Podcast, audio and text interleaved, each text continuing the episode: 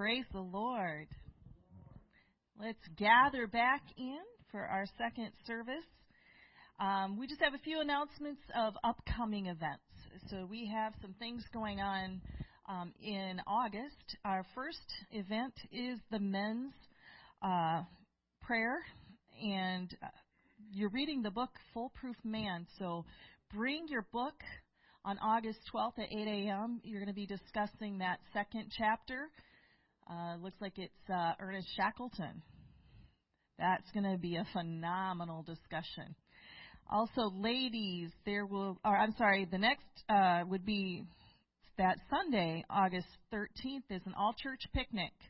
Um, we are going to uh, actually have our picnic out here on the grounds. Church will provide the meat, so just sign up to bring the different sides. One thing to note, we're only going to have one service that day at ten thirty. And just like we do other services, we'll have prayer starting at ten, so a half hour before service. Come for prayer. All right. And then, the ladies, um, be prepared on August nineteenth, ten a.m. There's going to be a ladies' fellowship, some fun. There'll be details to follow, so be uh, watching for that. And then just a reminder that we are accepting donations or offerings for Move the Mission from now until August twentieth. Hallelujah. Let's move the mission. All right. My heart was distressed 'neath Jehovah's dread frown, and lo, in the pit where my sins dragged me down, I cried to the Lord from the deep miry clay, who tenderly brought me out to golden day. He brought me out of the miry clay. He set my feet on the rock to stay. He puts a song in my soul today, a song of praise, hallelujah.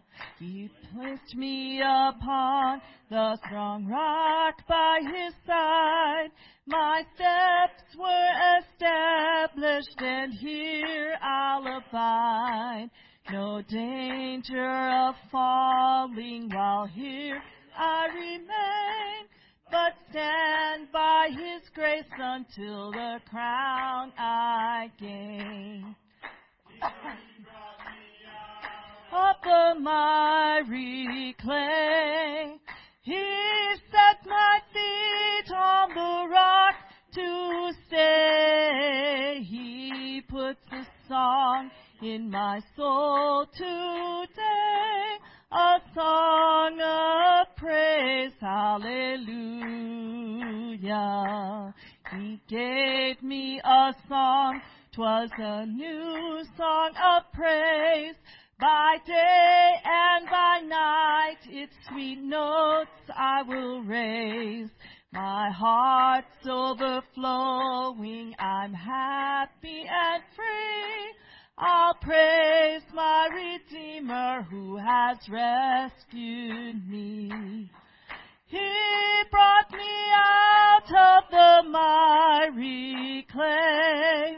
He set my feet on the rock to stay.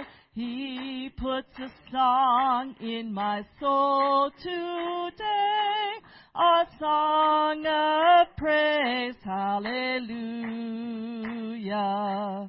I'll sing of his wonderful mercy to me.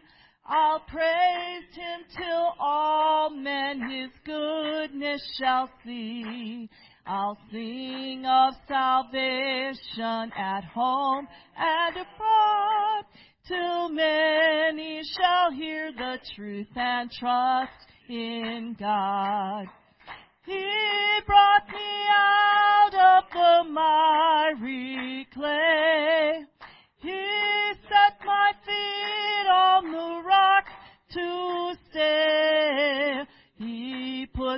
song in my soul today, a song of praise, hallelujah. I'll tell of the pit with its gloom and despair.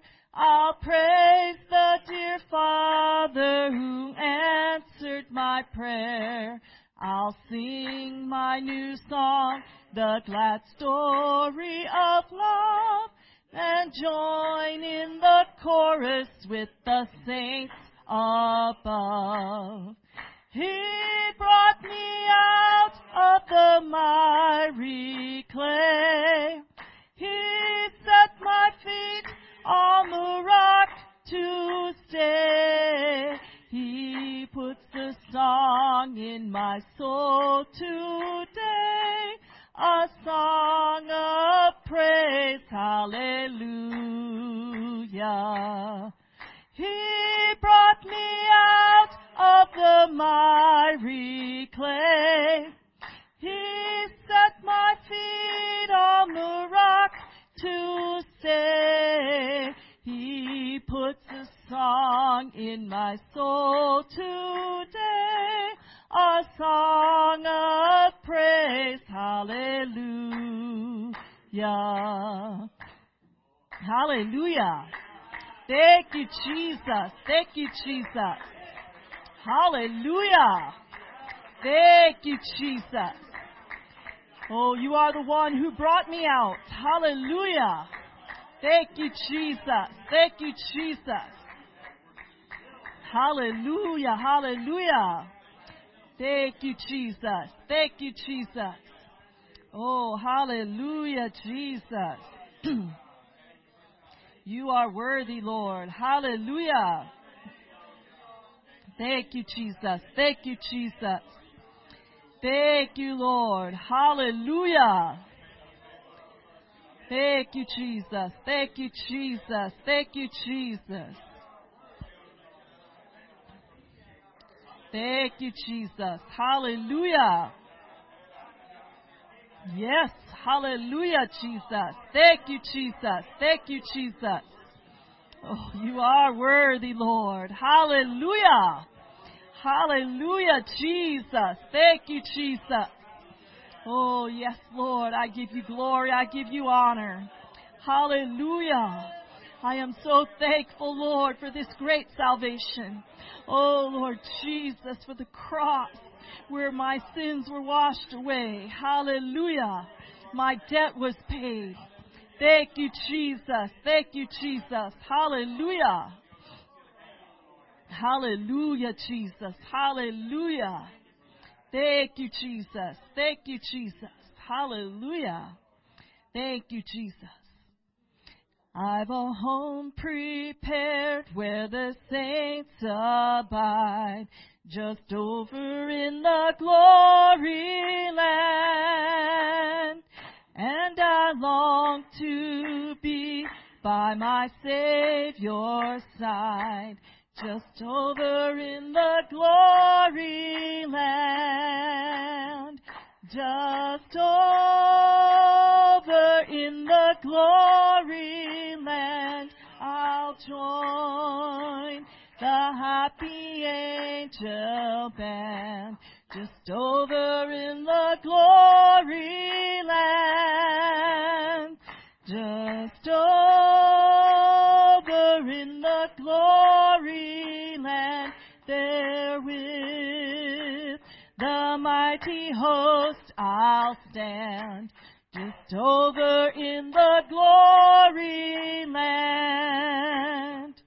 I am on my way to those mansions fair, just over in the glory land. There to sing God's praise and His glory share, just over in the glory land. Just over in the glory land, I'll join the happy angel band. just over in the glory land. Just over in the glory land. Therewith the mighty host I'll stand. Just over in the glory land. What a joyful thought that my Lord I'll see. Just over in the glory land. And with kindred saints there forever be. Just over in the glory land. Just over in the glory land. I'll join the happy angel band. Just over in the glory land.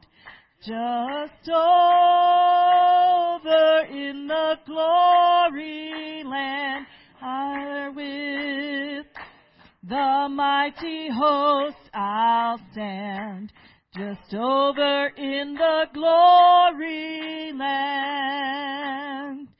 With the blood-washed throng, I will shout and sing.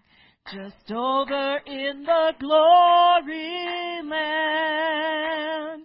Glad hosannas to Christ the Lord and King. Just over in the glory land.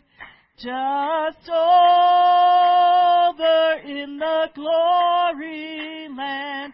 I'll join the happy angel band. Just over in the glory land. Just over in the glory land. Therewith the mighty host I'll stand.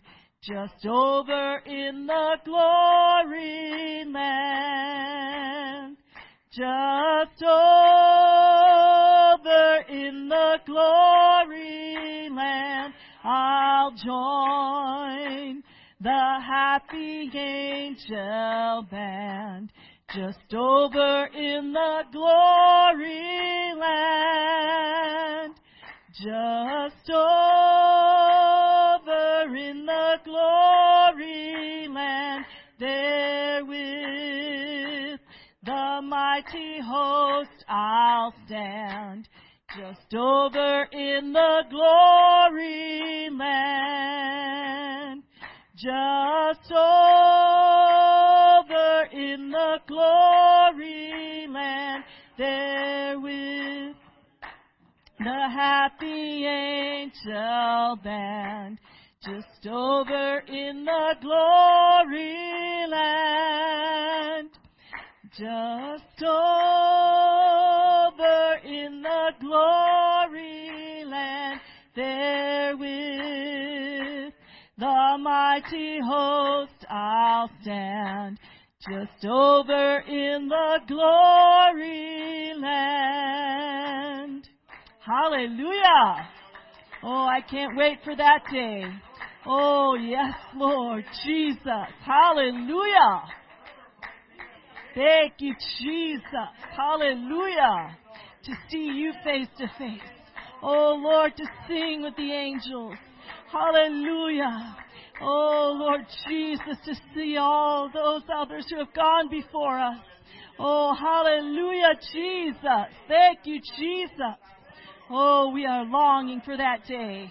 Hallelujah. Hallelujah, Jesus. Thank you, Jesus. Thank you, Jesus. Thank you, Jesus. Oh, yes, Lord. Yes, Lord. Hallelujah. Thank you, Jesus. Thank you, Jesus. Hallelujah. Hallelujah. Oh, I praise you, Jesus. Thank you, Jesus. Oh, la bakorosa lorota. Iasaneretor kere. Hallelujah. Hallelujah. Thank you, Jesus. Thank you, Jesus. Hallelujah. Oh, I love you, Lord. I praise you, Lord. Hallelujah. Thank you, Jesus. Thank you, Jesus. Hallelujah. Thank you, Jesus. Thank you, Jesus. Hallelujah. Hallelujah, Jesus. Thank you, Jesus. Hallelujah. I can't wait for that day. Oh, hallelujah. We're going to see him face to face, church. Oh, I am excited about that day. Hallelujah. Um, can you help me get started on, oh, I want to see him? Sure. Me through the land, singing as I go, pointing souls to Calvary, to the crimson flow. Many arrows pierce my soul from without, within. But my Lord leads me on. Through him I must win.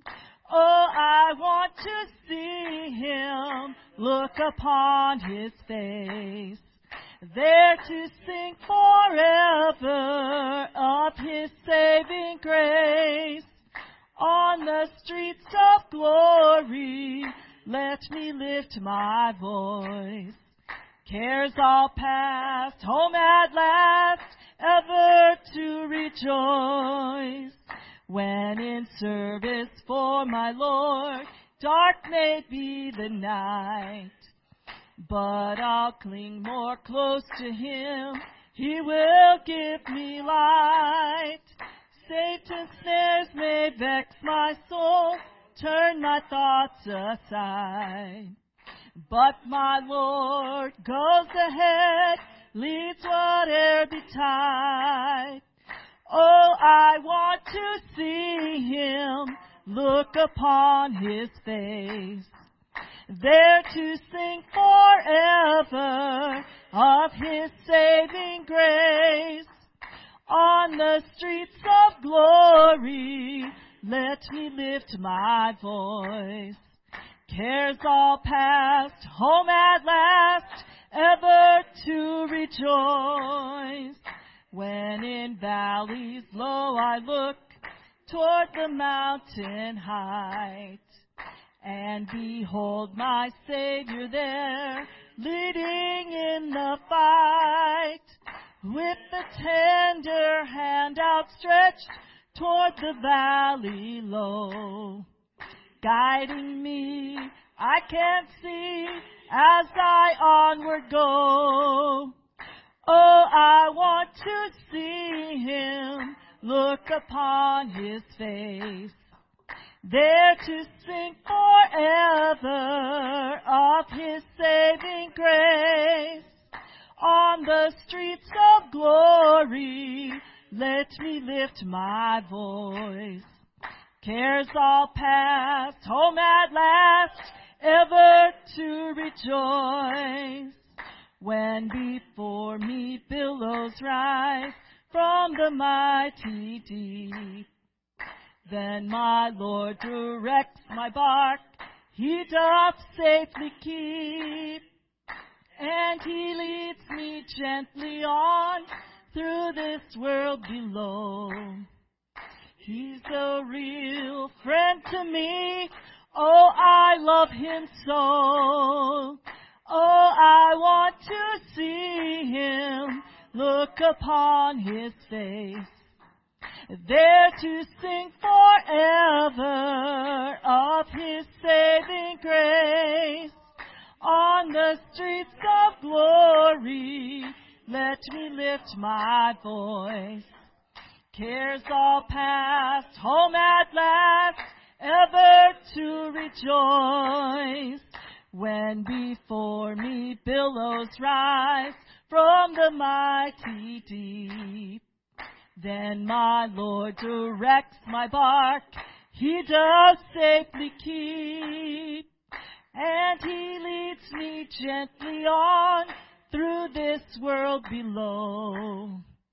He's a real friend to me. Oh, I love him so. Oh, I want to see him, look upon his face, there to sing forever of his saving grace. On the streets of glory, let me lift my voice. Cares all past, home at last, ever to rejoice.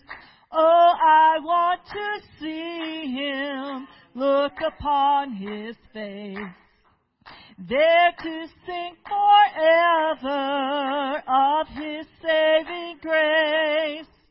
On the streets of glory, let me lift my voice.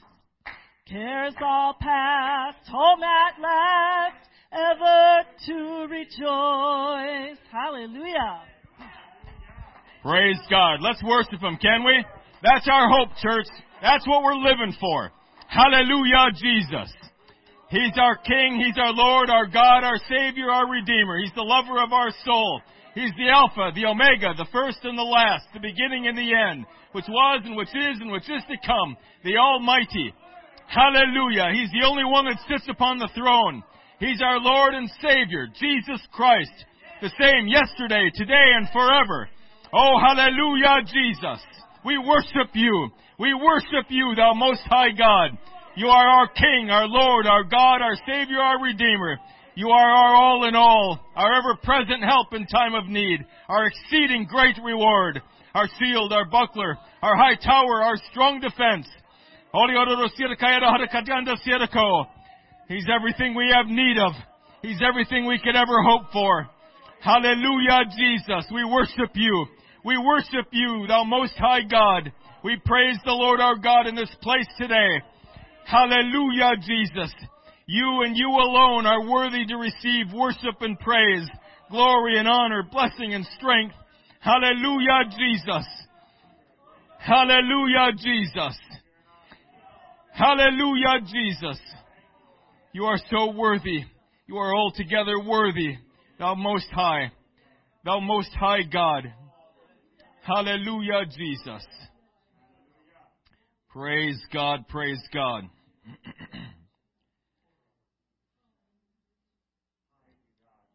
That is what we're living for, church.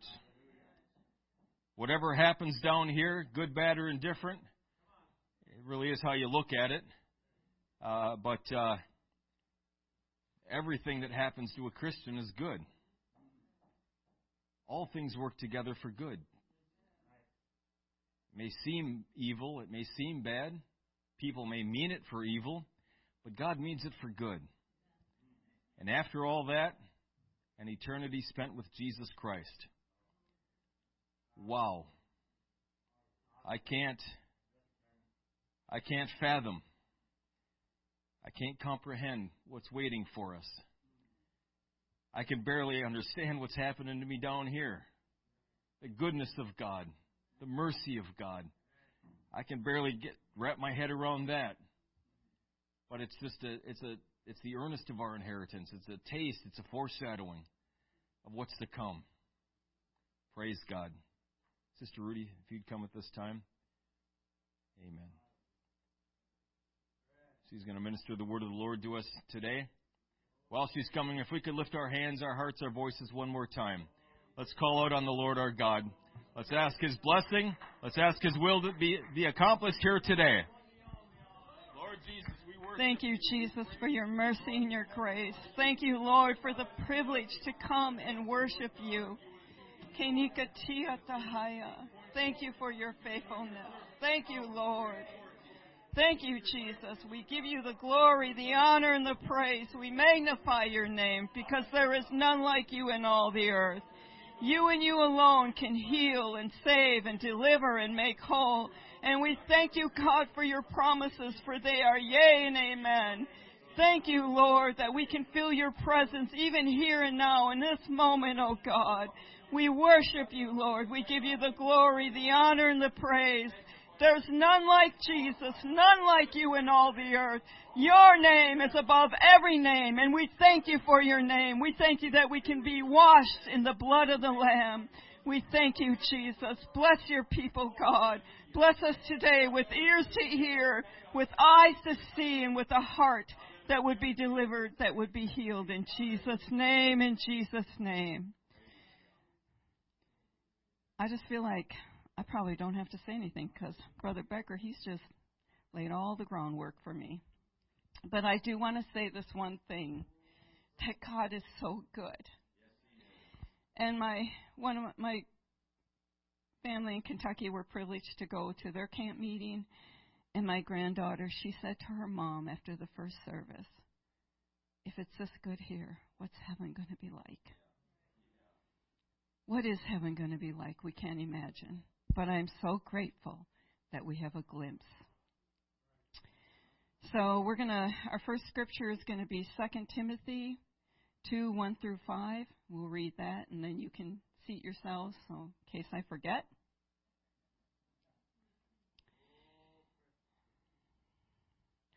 Thou therefore, my son, be strong in the grace that is in Christ Jesus, and the things that thou hast heard of me among many witnesses, the same commit thou to faithful men, who shall be able to teach others also. Thou therefore endure hardness as a good soldier of Jesus Christ. No man that warreth entangle himself with the affairs of this life, that he may please him who hath chosen him to be a soldier. And if a man also strive for masteries, yet is he not crowned except he strive lawfully. You can be seated. Today, I hope that this message will penetrate your hearts. It's called A Warrior's Secret. Warriors have secrets. Now, I've never wanted to join the service. Um, I know there are a lot of people here that have served, so I'm probably preaching to the choir, but that's okay. But um, I had a father that served in the Korean War. I had a father-in-law that served in World War Two. And, um, of course, you know, after a war, what does Hollywood do? But they create movies about the war. So um, I don't know firsthand what it's like to go to war. I don't know firsthand what it would be like to go into the army. I know that for myself, I didn't really relish the idea of somebody yelling in my face or maybe in my ears, especially in my ears because my ears are so sensitive. But I give kudos to those who have done it because you've done stuff that maybe perhaps I could not have done. Um, so what do I know about war? Well, I know what I've read. My father never really talked about it, and that's common. But he went to Korea, and he told me two things. The one thing he told me about was when he was on his ship on the way to Korea. Um, because they didn't have quarters for the soldiers, they were out on deck, and they didn't realize, but that black deck was creating a, a reflection for them to receive a great sunburn. So that was his first. And then he he didn't get seasick until... He didn't get seasick until one day when he was in the cafeteria and the waves, it, w- it was a really rough sea. And he said their trays just kept, you know, sliding from one end of the table to the other. And then a soldier got sick on his food, and then he, that was it for him. So, no, that didn't sound very much fun to me. And um, he did talk about being in Korea. He talked about Yeah, how cold it was in those foxholes, but that was the only thing he talked about. I had an uncle that was killed during the Korean War. Um, his airplane went down, and they did never recover his body. That was my mother's brother. And my grandfather, or my father-in-law, he talked about openly, he would talk about when he was in France, and part of his duty was to be on um, the mess hall duty. And they were told that they could not give out food. If they had extra food, they had to throw it away. And, of course, there were starving people in France. But the reason they had to do that was they were afraid that they would just be mobbed. And um, one day, uh, my grandfa- my father-in-law, I keep saying my grandfather, my children's grandfather, uh, he was he was going to the garbage to empty this macaroni. And there was a Frenchman that came to him. He had a woman's purse. And he just pleaded with him in French. And my father-in-law knew what he was asking, to give him that food. And even though it was against orders, he couldn't refuse that man. And because he did that, the Frenchman took off his wedding ring and gave it to my father-in-law. And my father-in-law wore it. He also talked in his later days, before he was about ready to pass, he talked about the beaches of Normandy and how terrible it was. So there are many things that a warrior sees. Uh, there's a lot of conflict. But we're going to talk about a warrior's secret. And these are not the memories that they hold, that they, they, they don't want to talk about. This is a different kind of secret. So, of course, after the war, they had all kinds of um, movies. And my dad was a John Wayne buff. I mean, I think he had every, every movie. And John Wayne, he did do some, you know, movies about the war.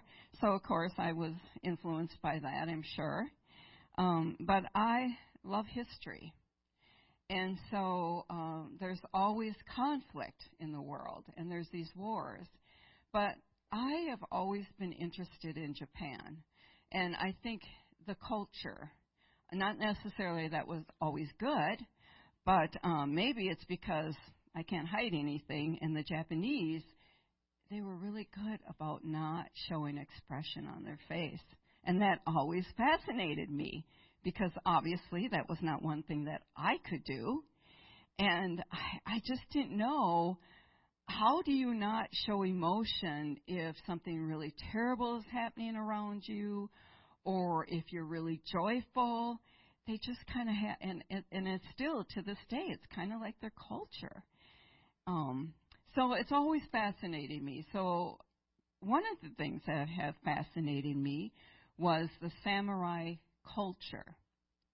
Um, so this is a samu- samurai warrior's, um, his armor. Now, I've always thought it was interesting, because no matter what period of of time you're in, sometimes they had armor and sometimes they didn't, and the armor was always different. But whenever I looked at the Japanese armor, I thought it looks heavy, it looks bulky, and as you can see, not only does he have a helmet, but he's got this face mask.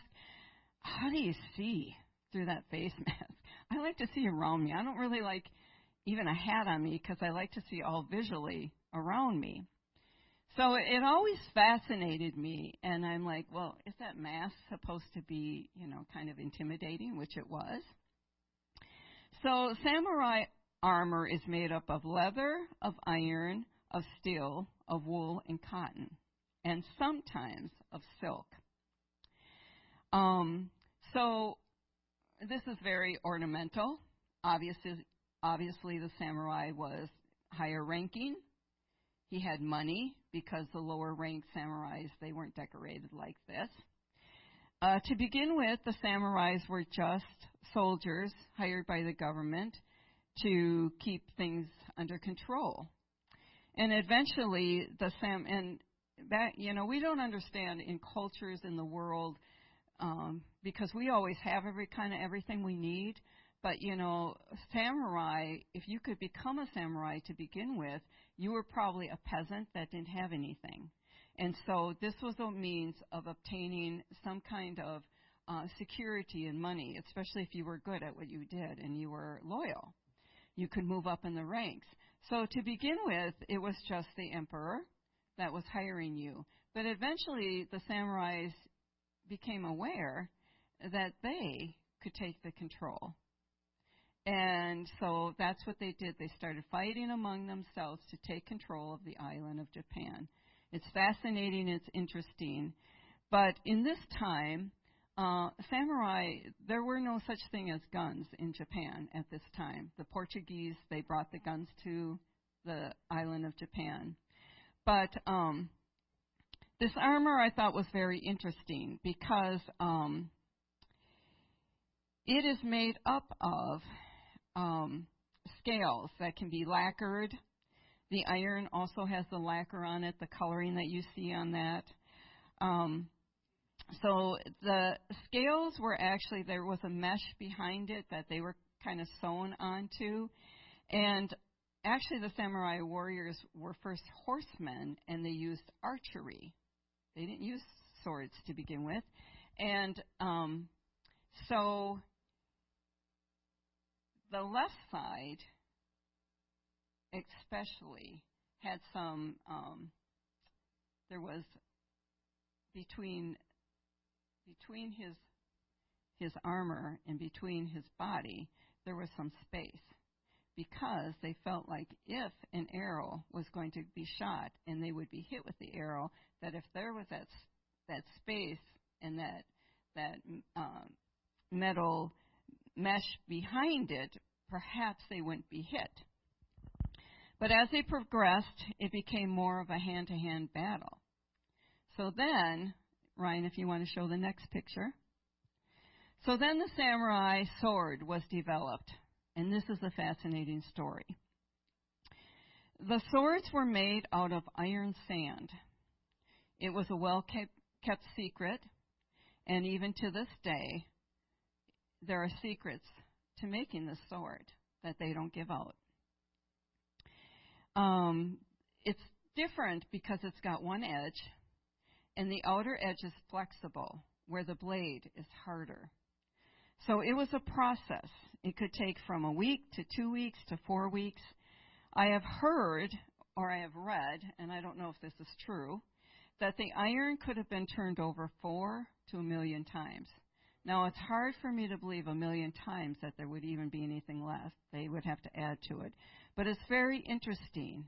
And they didn't want to put their mark on that sword unless it was a true sword that wouldn't break and would and it would complete the task that it was made to complete, because it was an extension of the warrior. And as I began to think about all these different things with the warrior and the samurai, I began to think, well, we've got a sword. Yeah, we do. We have the sword of the Spirit, which is the Word of God. It's quick. It's powerful. It's sharper than any two-edged sword, piercing to the dividing asunder of soul and spirit and of joint and marrow. And the thing about this sword is you can wield it. When the enemy comes in and says, I'm going to come in like a flood, and you can say, oh, no. Oh, no. When you come in like a flood, the Lord's going to stand up a Spirit. He's going to send his Spirit, and he's going to set up a standard. You cannot come against me. When he says, I'm going to speak ill of you, you can say, oh, no. Any weapon formed against me shall not prosper. And any word spoken against me in judgment, thou, thou, you, you, you're the one that's going to say, uh-uh, because I'm the heritage of the Lord. This is a powerful, mighty Spirit. A sword that we can use, a weapon that can be used. And you know what? It says it's a word of the, the sword is the word of the Lord. Now you got to think about this. Heaven and earth are going to, the earth can pass away. Everything on it's going to pass away. But his word is going to stand forever. Why is his word going to stand forever? Because in the beginning was the Word, and the Word was with God, and the Word was God. He is the Word. That's why it will never pass away. That's why its power is even above his name, because the Word is going to stand forever, because he is the Word. So we need to take our tools and our weapons, and we need to use them for his glory, for his kingdom. So those are just a few things that I was thinking about. Now we're going to go to um, we're going to go to Genesis. Genesis twenty-four. But before we go to that, have you ever wondered about Caleb and, and Joshua? I've always wondered about Caleb and Joshua. These are the two leaders that went into to scope out the land, the two spies that came back with a good report. But only one of these spies ended up becoming the leader of the children of Israel. What was the difference between Caleb and Joshua? They both wanted to go in. They both knew that they could defeat the enemy. They believed what the Word of God had said, what God had spoken to them. They believed it. But what was the difference between Joshua and Caleb? You know, Caleb was a mighty strong man. Even when they had conquered the land, Caleb came to Joshua and said, "The Lord told me I could have this mountain." He was eighty years old. His strength was the same as when he was forty. He said, "I want to go and conquer it. That, that's going to be my inheritance." And Joshua said, "Go." So what was the difference between Joshua and Caleb? Well, that's what we're going to learn. We're going to learn about a, a, the warrior's secret, what Joshua's secret was.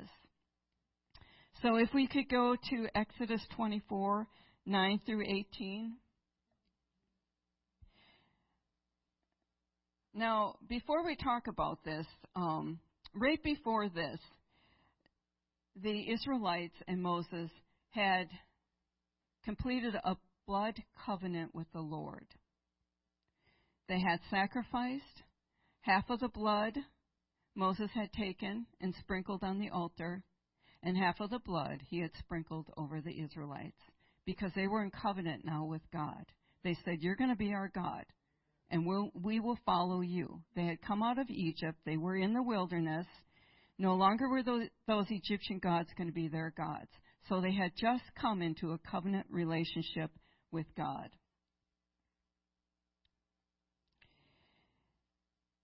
Then went up Moses and Aaron, Nadab, Abihu, and seventy of the elders of Israel. And they saw the God of Israel, and there was under his feet, as it were, paved work of a sapphire stone, and as it were, the body of heaven in his clearness.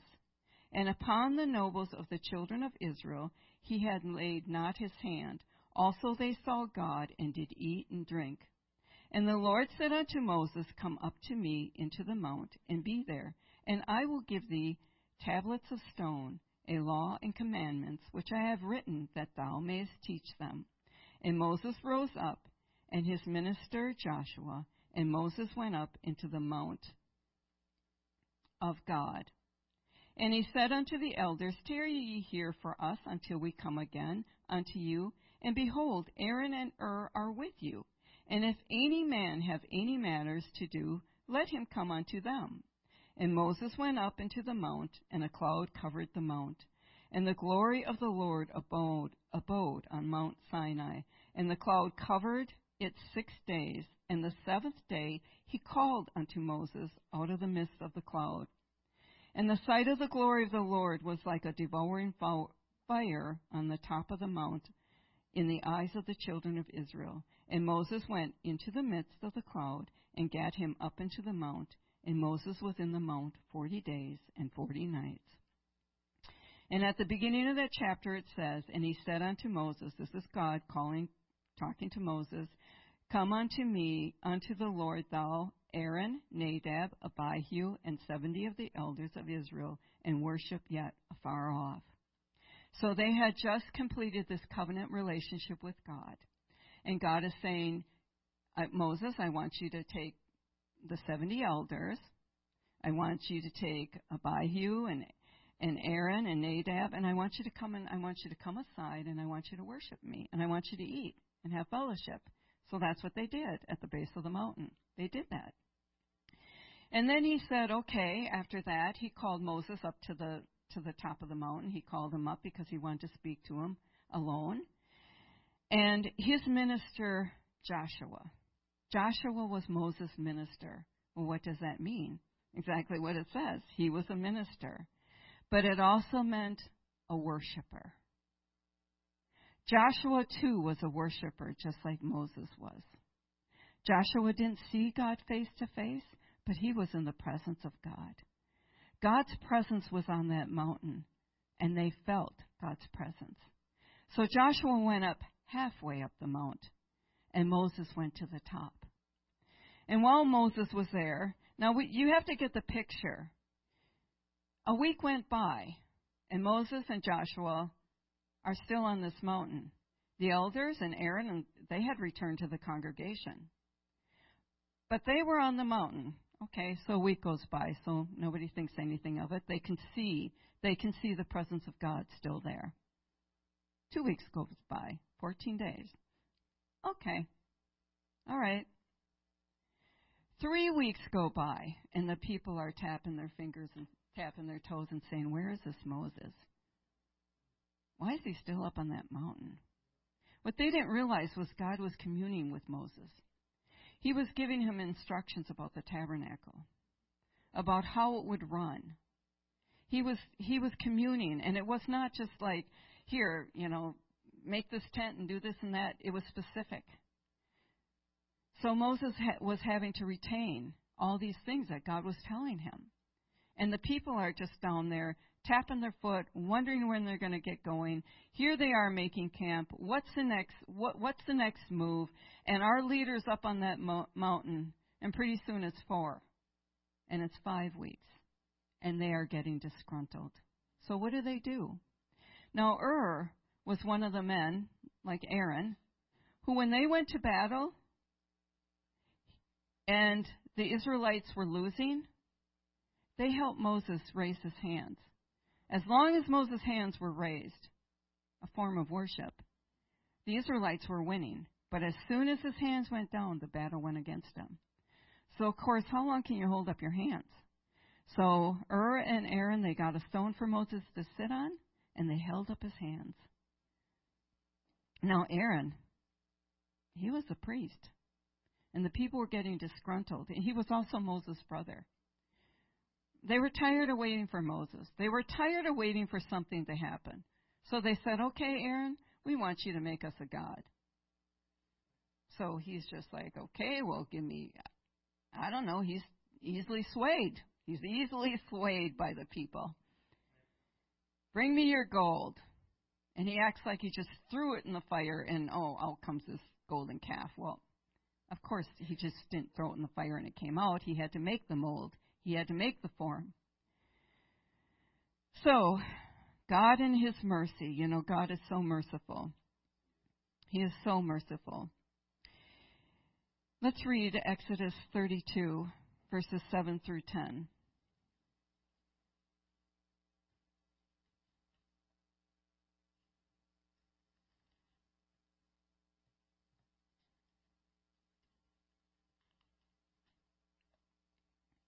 And the Lord said unto Moses, Go, get thee down, for thy people, which thou broughtest out of the land of Egypt, have corrupted themselves. They have turned aside quickly out of the way which I commanded them. They have made them a molten calf, and have worshipped it, and have sacrificed thereunto, and said, These be our gods, O Israel, which have brought thee up out of the land of Egypt. And the Lord said unto Moses, I have seen this people, and behold, it is a stiff-necked people. And now, therefore, let me alone, that my wrath may wax hot against them, and that I may consume them, and I will make of thee a great nation. First of all, they weren't really Moses' people, they were God's people. But God was so angry, he was so angry, he wanted to destroy them and make a great nation of Moses. Now, if Moses had not been a meek man, if he had been an egotistical man, it might have sounded kind of good to him. Yes, all the people are going to know that I worshiped you and my family. That's the nation that God chose. But he knew that was not really what should happen, because he knew that they that the Egyptians and the, all their enemies would mock and say that God was not able, able to deliver them out of the desert. He had gotten them out of Egypt, but that was all that he could do. And so he intervened for them right there and right then. He didn't wait till he got down there. He intervened right in that moment. Aren't you glad for a man of God that will intervene for your soul, that cares for your soul? It's a heavy burden, and it's not easy. but he's willing to do it. He's willing to go before the face of God in my behalf, and I am so grateful. I'm so grateful that Moses stood his ground and said, no, Lord, and if you decide to destroy them, then destroy me too. So God, his, his wrath was so hot, but he turned away, and he said, okay, Moses. And when Moses started down that mountain, Joshua was still there with them. They had been there for forty days. Joshua was still lingering. He was still lingering in the presence of God. He was waiting for Moses. And he said, he heard the noise. He thought the noise was war because he was a warrior. And Moses is like, no, these people, they've sinned against God. And the thing of it is, what we don't understand is that it was idolatrous worship. It was so wicked. They ended up being naked. They end up, that's what, that's what the enemy does with us. When he wants to take us aside, when he wants to take us away from the presence of God, he wants it, the opposite of what God is. God clothed Adam and Eve, so he wants to take the clothes off the people. So they went down there, and they spoke to the people, and, and and Moses is like, what have you done? You know? And so finally, he, he just, he destroys the calf, he grinds it up, he throws it in the water, they have to drink that bitter water, and he's just so upset. So he wants to know who's going to be on his side. So let's go to Exodus thirty-two, seventeen and eighteen. Who is on Moses' side? Who is on the side of God? Who is a true worshiper?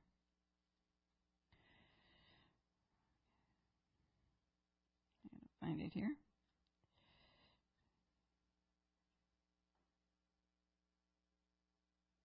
And when Joshua heard the noise of the people as they shouted, he said unto Moses, there, a no- there is a noise of war in the camp. And he said, it is not the voice of them that shout for mastery, neither is it the voice of them that cry for being overcome, but the noise is of them that sing, do I hear. And it came to pass, as soon as he came nigh into the camp, and he saw the calf and the dancing, and Moses' anger waxed hot, and he cast the tablets out of his hands and brake them beneath the mount. And then we're going to go to Exodus thirty-three, seven through eleven. And Moses took the, well, in between this, I don't know if I have the scripture written, written down, but Moses asked the people, who's with me? Because he knew that they had sinned so greatly. And the Levites stood with Moses and they said, we're with you.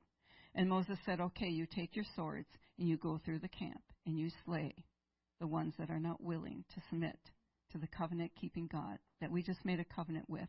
You go and slay them and you get rid of it. Because rebellion has to be dealt with. If it's not dealt with, sooner or later it will be dealt with. But it's like a canker that will grow and grow and grow. So Moses knew right away that these people needed to be dealt with. God wanted to destroy all of them. But there were righteous people in that camp. And the righteous people took the swords and went after the ones that were not. It had to be dealt with. You know, we think that sin is not dealt with, but it might not be dealt with here. You might not see it, but it, eventually it will be dealt with. You have to decide, where where's my sin going to be dealt with? Am I going to cover it by the blood of Jesus? Am I going to repent of that? Am I going to let go of that unforgiveness and that bitterness and that anger or whatever is keeping me? At what what is worth my soul? What am I going to give in exchange for my soul? You know, we think that we've got forever, especially if you're young. But how many car accidents do you read about? A sixteen-year-old, a seventeen-year-old has passed away. Children die. Babies die. It, it doesn't matter your age. The Lord's going to come on a day that's just like any other day. You're not going to expect him to come, but he's going to come like a thief in the night. It's up to you to decide, when is my sin going to be dealt with? I want it to be dealt with here. I don't want there to be anything between me and my God. because I love him. He's the one I serve. So they go and they slay the wicked people. And then we're going to go to Exodus thirty-three, seven through eleven. And this is where I'm trying to get at. And Moses took the tabernacle and pitched it without the camp, afar off from the camp. And he called, the tabernac- he called it the tabernacle of the congregation. And it came to pass that every one which sought the Lord went out unto the tabernacle of the congregation, which was without the camp. And it came to pass when Moses went out into the tabernacle that all the people rose up. They stood every man at the tent of the door and looked after Moses until he was gone into the tabernacle. And it came to pass as Moses entered into the tabernacle, the cloudy pillar descended and stood at the door of the tabernacle, and the Lord talked with Moses. And all the people saw the cloudy pillar stand at the tabernacle door, and all the people rose up and worshipped, every man in his tent door. And the Lord spake unto Moses face to face, as a man speaketh to his friends. And he turned again unto the camp. But his servant Joshua, the son of Nun, a young man, departed not out of the tabernacle. When Moses went into that tabernacle to worship, all the Israelites went to their tent doors, and they too worshipped. And then he came out, but Joshua, he wanted to stay in the presence of the Lord. Even though the Lord had not spoke to him face to face, he could feel the residual of the presence of the Lord being there. The secret of this warrior was that he lingered in the presence of the Lord. He knew without God he was nothing and he could do nothing. He had seen how the Lord had moved in the behalf of the Israelites. He knew what a mighty God he served. Do you know that they had already received a word from the Lord? And the word was that when they went into that land, they were not going to go alone. The Lord was going to send his angel ahead of them to fight for them. You know, sometimes people say, we want the Lord to send angels into our midst. The angels are here. It's a worship that releases them, that the worship that comes to the throne of God, where he can release his angels to do ministry and to do battle. They are the ministering spirits. They minister to us. They, they come with healing in their wings. They come to deliver and to make whole. They come to help us. And that's what we need. But it doesn't happen unless there's worship. That's what releases God to release his ministering spirits, to come to us, to help us. You know that, let's go to uh, chapter thirty-three, verse two. We're going to go backwards a little bit here. And it says, I will send an angel before thee. I will drive out the Canaanites, the Amorites, the Hittites, the Perizzites, the Ha- Hivites and the Jebusites. You know, the Lord has sent angels before us. He has already spoken about this church. He has already spoken that there's going to be a great revival. He has already sent his angels out before us.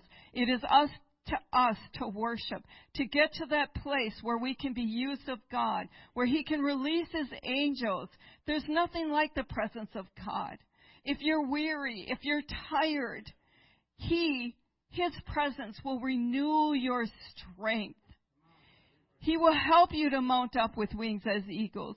He will help you to run and not be weary. He will help you to walk and not faint.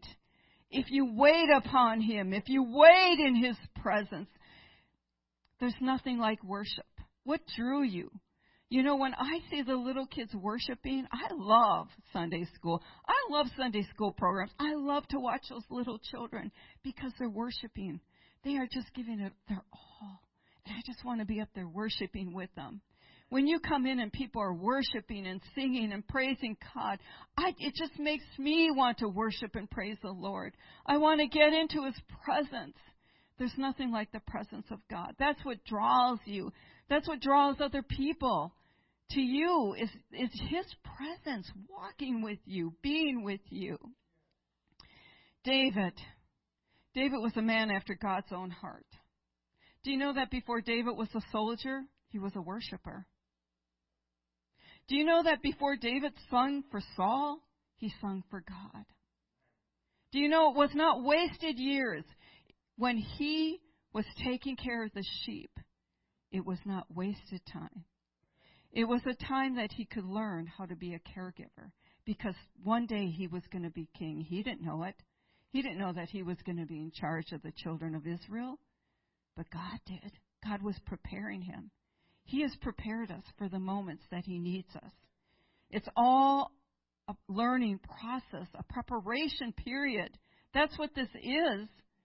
So David, in those times when he was on those hills, he had his harp, and he and he could sing and worship and write those songs to God. Why? Because he was set aside. He didn't know it, but he was set aside for his future, for what God was preparing him for. And he had the time to sing and to worship. And then there came a day, like any other day in David's life, and God, God sent him on an errand. He thought it was his father sending him with some cheese and supplies for his brothers to find out how the how the war was going. Because, you know, back then they didn't have all the stuff we have. It happens in an instant. You can get online and find it out. But back then they didn't. Jesse didn't know that he was sending his son for a divine appointment that day. Neither did David know it. But when he got there and he was asking questions and he saw Goliath come out and defy the living God, he was wondering why they were hiding and why they were afraid. And eventually, word comes to Saul that there's a young man that's willing to fight this giant. So Saul says, come on, bring him over here. And he does. The thing that amazes me is David had already been to sing and soothe Saul's spirit, because that evil spirit had been on him. He had already been in Saul's court. They went to war, and Saul sent him back home, but yet Saul didn't recognize him. So he says, okay, here's my armor. Saul was taller than David. His armor didn't fit right. I think about those samurai, how uncomfortable that armor was. Eventually, the armor became smaller. It wasn't so bulky, because now they were doing hand-to-hand combat. So Saul says, here, you can use my armor. And, and David's just like, I have not tried this. I cannot use this. You know, you cannot rely on the armor of another man. I can pray for you, but it's up to you to get your own armor. It's up to you to use the armor that God has given you. You can't use my armor. I wish you could. I wish that that there was no hurt. There was no pain. My daughter-in-law was talking to me about my My granddaughter, Dylan, who's thirteen years old, and um, Naomi's gr- mother had passed away, and um, all their life, all my grandchildren's life, they were helping to take care of their grandmother that was there in Kentucky. And when Naomi's mother passed away, it was hard for Dylan. It's still hard for her. You know what it's like when you have a loss. And she was just talking about how Dylan feels it so deeply, and I get that, because sometimes I say, Lord, I think I feel things too deeply. And but I just said, you know, she has had to endure some hard things. She has had to endure some losses. She sometimes has been by herself. The younger two, her younger two brothers have always had friends, but she's not always had friends that were close. But God is developing her. He is working in her. And when she was at the altar in the presence of the Lord, he was renewing her strength. He was giving her whatever she needs to carry her to wherever he's going to lead her. I don't like it. I don't like people being hurt. I don't like the sadness. I don't like it that I cannot be there to comfort her. But I have a Father in heaven that can give her far greater comfort than I ever could. I can pray for her, but he's giving her the armor that she's going to need to do the job that he has created her to do. We cannot use other people's armors. We have to develop our own.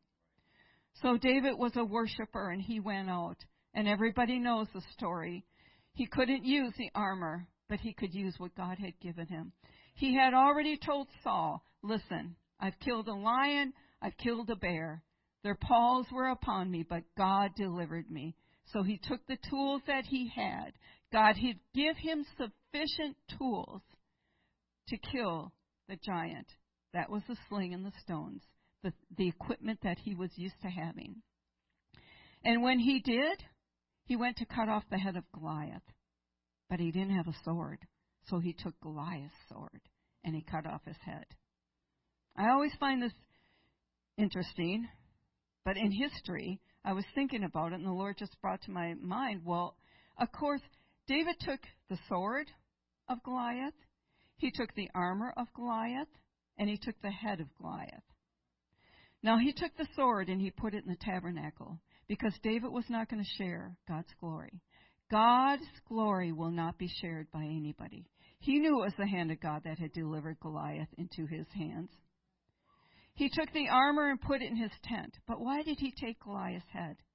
It was to prove that he had defeated the enemy. He took it to Jerusalem so everybody could see.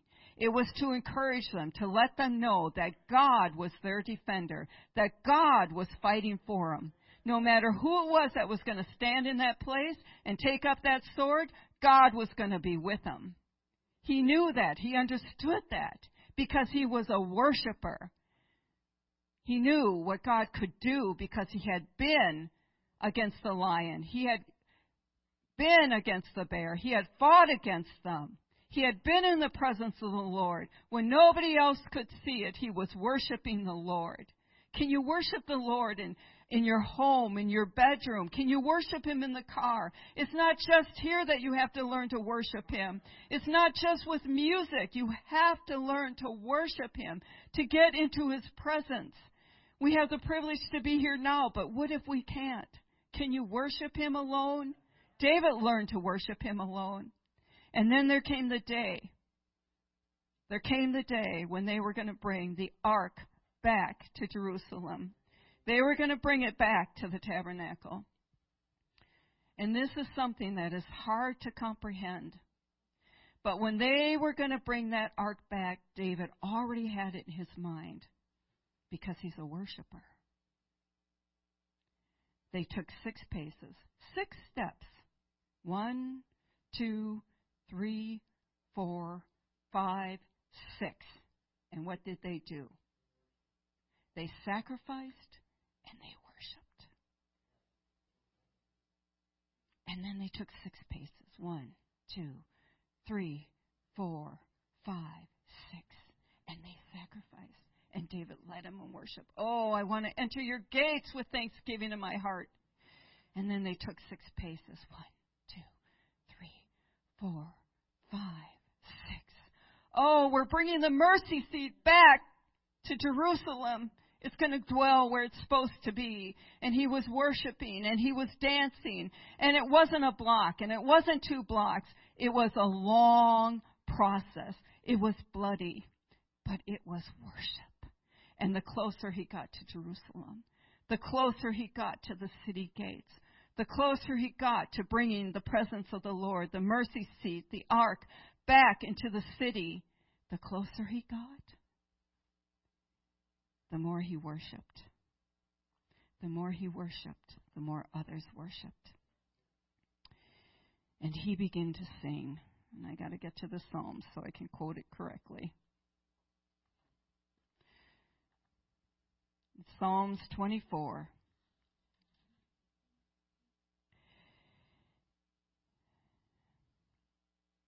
So David is singing this to the gatekeepers.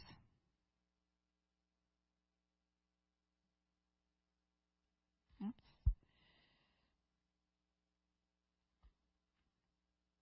Lift up your heads, O ye gates, and be lifted up, ye everlasting doors.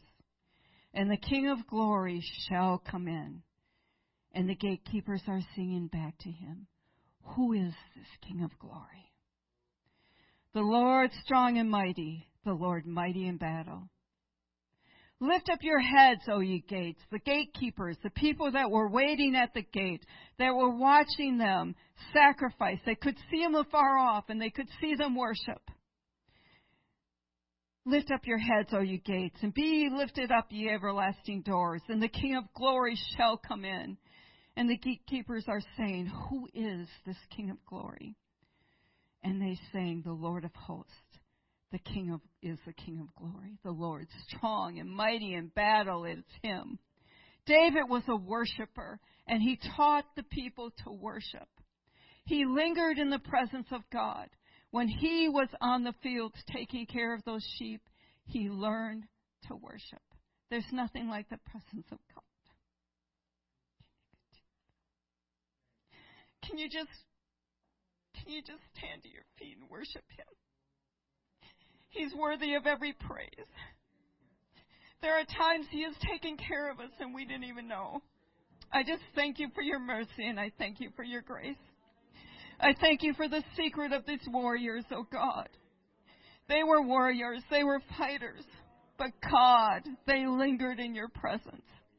There's nothing we can do, oh God, for your kingdom unless we worship you, unless, oh God, we take on your armor. Unless you go before us. You're always with us, O Lord. You go before us. You go behind us. You're always with us, O God. Always, Lord. Whether we're in our homes or our cars, whether we're together, O God, you can, we can worship you in spirit and in truth. Thank you for every, every weapon of warfare. Thank you for every word that you've written that we can hide in our hearts, O God. I give you the glory. I give you the honor. I give you the praise. Thank you, Father, for releasing your angels to do battle, to do ministry in our behalf, even when we don't know it. Even when we can't see it, Lord. Thank you for moving in the midst of our families. Thank you, Jesus. Thank you, Jesus. Thank you, Jesus.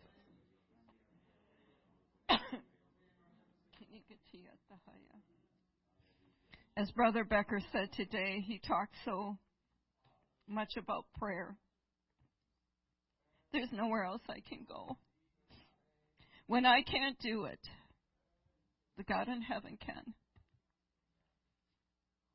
You want healing? Worship. You want deliverance? Worship. You want your family saved? Worship. Worship. Whatever you have need of, he'll give it to you. But you got to worship.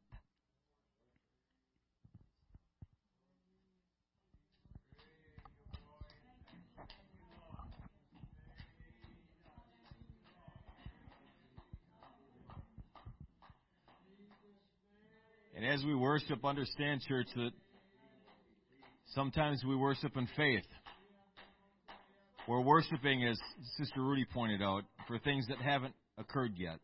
Things that we were looking for, things that haven't happened yet, but we worship anyway in faith, understanding that the answer is coming, putting our hope and our trust and our confidence in a God who will answer. And so we worship. So we thank and we praise because we know, we are persuaded that our hope is not in vain. Our confidence is not in vain. The answer is coming. Amen. We worship also, of course, for what he has done and also for who he is. Amen. We have so many reasons to worship God. So many reasons. And again, the reason we worship is because he is so good. He is so great. He has done so much in our behalf. We have no good reason to withhold worship from God. We have no good reason to withhold anything from God. Worship, worship is more than just lifting our hands and, and our voices, although that's a part of it. Worship is how we conduct ourselves. Worship is how we act when no one's looking. Worship is, is obedience to the voice of God when we don't want to obey. Praying when we don't feel like it. Coming to church when we're too tired or too sore. That's worship. Amen. Let's take some time to do that in our service here today. I know there are things in our lives that aren't perfect. I know that there are situations in some of our lives that if we had a choice, we'd choose something different. But even in them, we can worship God because we understand that even these circumstances and situations work for our good. They work for our good too. Nothing bad happens to a Christian. Amen. Everything in our lives is good. Isn't that awesome? Everything is good. Everything works out for good. And at the end of it, everlasting life with Him. Praise God. We have so much to be thankful for. We have so much to rejoice over, to be thankful for, to worship God over. Amen. Let's lift our hands. Let's lift our hearts, our voices. Let's worship the King of Kings. Let's worship the Lord of Lords. He is worthy. Lord Jesus, you are worthy of our worship. You are worthy of our praise. You are worthy to receive all glory, to receive all honor. David wouldn't share your glory with you. Neither do we. Anything good in our lives, anything anything permanent or lasting or meaningful in our lives is from you. We've received it from you. The people that we are today are because of you. Hallelujah, Jesus. We give you all the glory. We give you all the honor. Hallelujah, Jesus. And Lord, that you would encourage your people today, that you fight for us. You continue to fight for us. Thank you, Jesus.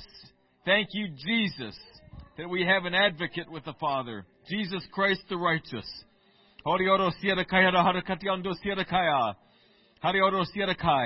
Hallelujah, Jesus. Our hope and our trust and our faith and our confidence is not in vain because we've placed it in you. Hallelujah, Jesus. Your word will last forever. It will never be destroyed. Heaven and earth will pass away, but my word shall not pass away. Hallelujah, Jesus. Your word is yea and it's amen. The promises contained in your word are yea and amen. Hallelujah, Jesus. They are written with a pen of iron. They are established from the foundation of the world. Hallelujah, Jesus. These promises, these covenant promises you've given us. Hallelujah, Jesus. They are assured. It is, they must come to pass. They must come to pass because you've spoken it. Oh, hallelujah, Jesus. We worship you. We laud and we magnify you. We heap glory and honor unto the Most High God. We exalt the name of Jesus Christ in this place. Hallelujah, Jesus. Hallelujah, Jesus. Thank you, Jesus. Thank you, Jesus. Do you have a need today? If you have a need today, Jesus is here. Jesus desires to meet that need. Oh, hallelujah, Jesus.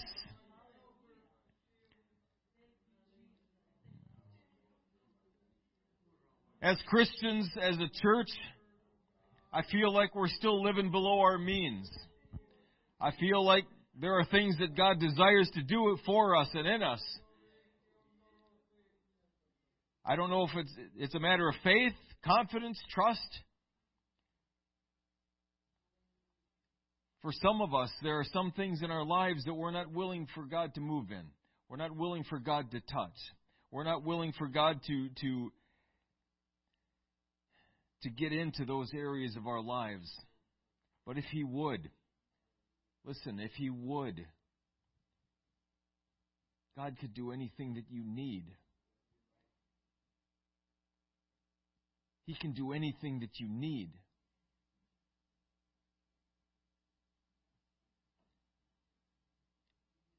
He can heal hurts that you received as a child, wounds that you received as a small child, emotional wounds, spiritual wounds. He can heal them. I know because He healed me. I know for a fact. I'm not telling you some theory. I know for a fact that God can do that. He can heal you of those things. He can release you from bitterness and unforgiveness. I know, because He did it for me.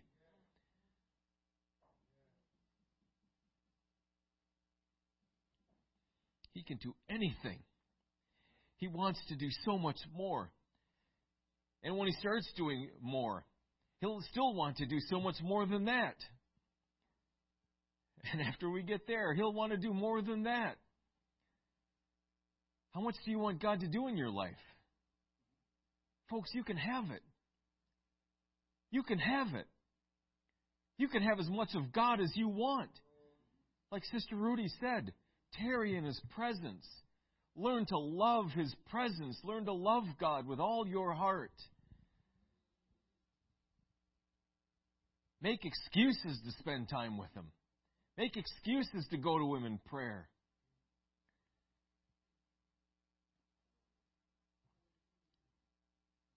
He's so good. He is so good. He's so good to His people. Praise God. He's so merciful and so kind. The enemy's coming against you. If I may speak freely, as a child of God, that's on you. I mean, that's a choice that you're making. Make a different choice. Take authority over the enemy. Rebuke the enemy. Tell him to shut his yapper.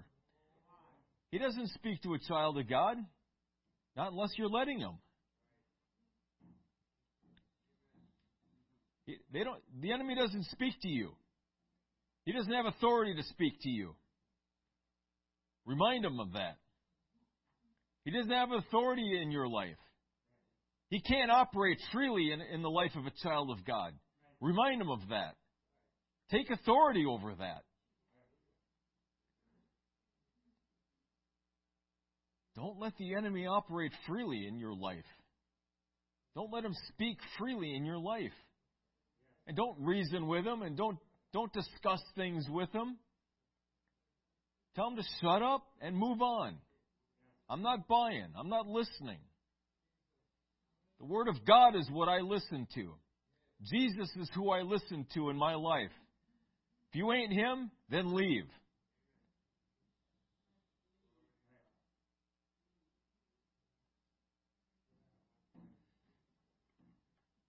I fear we've listened to Him when He said that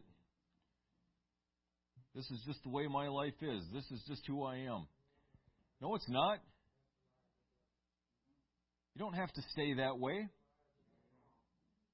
God can change. He can transform. He can heal. He can deliver. He can make new. He can make everything new. Just like that.